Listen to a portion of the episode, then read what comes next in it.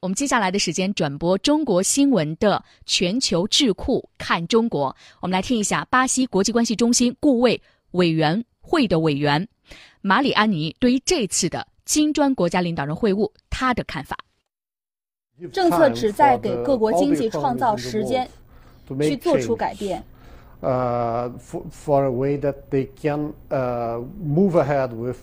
让这些国家的经济能够继 uh, 续实现增长。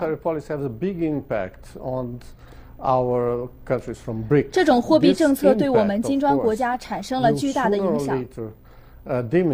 但是，货币政策的效果总有一天会渐渐的消失。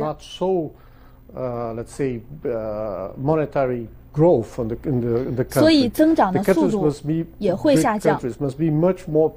在这种情况下，金砖国家必须更为主动的去提高效率。所有国家都应更主动的、更主动的去助力经济的增长。我们必须注意到，在过去的十年间。增长最快的，恰恰就是那些勇于做出改变的国家。他们依靠深化结构性改革取得了经济增长。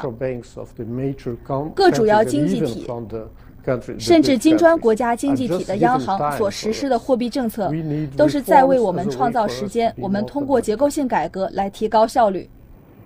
嗯，刚才马里安尼先生也谈到了各主要经济体都应该呃开展结构性改革。那么金砖国家，比如中国和巴西，该如何进一步的拓展互利共赢的空间呢？我们继续来采访马里安尼先生。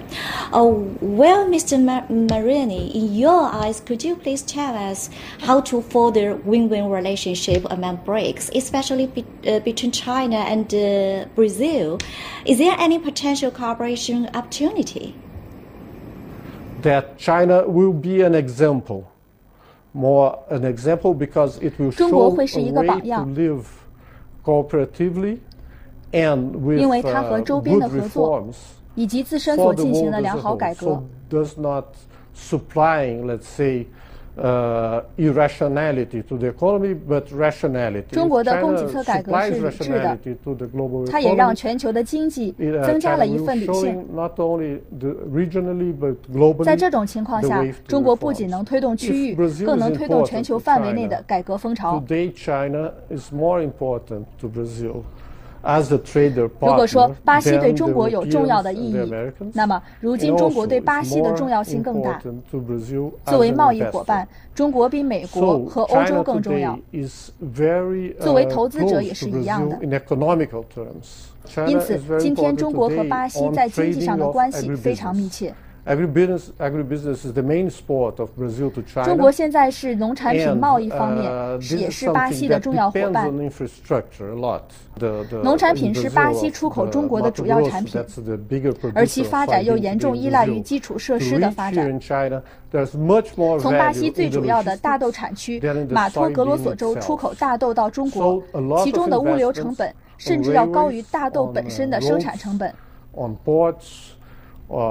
所以，在铁路、公路、港口甚至船运方面进行大量投资，都可以显著减少巴西大豆的出口成本，从而使得呃巴西的大豆种植户更有竞争力。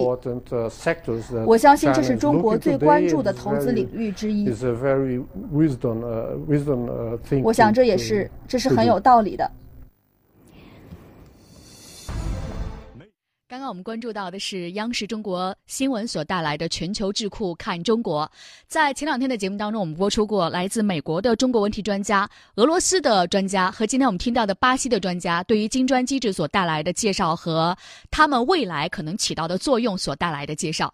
我想特别说的是，很多的朋友们在听节目的时候特别关注啊，有一些有冲突性的国际时事，但事实上呢，正是这种，比如说。有我们的主场外交，或者是我们去别的国家参加这种呃一些国际盛事的时候，这种合作和交流的步伐，才是真正带领这个时代往前走的积极的、拥有正能量的步伐。所以在节目当中，我们会把这种国际时事呢非常客观的，然后通过呢我们能够搜集到的相关资料，以开阔视野的方式来传递给我们郑州的听众朋友们。希望大家呢，对于这种时代的声音能够听到，能够感知到，也能够在这种正能量、正能量当中获取呢，大家往前前行的能量。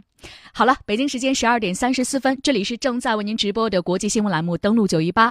我们接下来的时间呢，进一段广告。广告之后，我们来关注一下美俄之间再次发生的外交局余对于美俄关系的影响会有几何呢？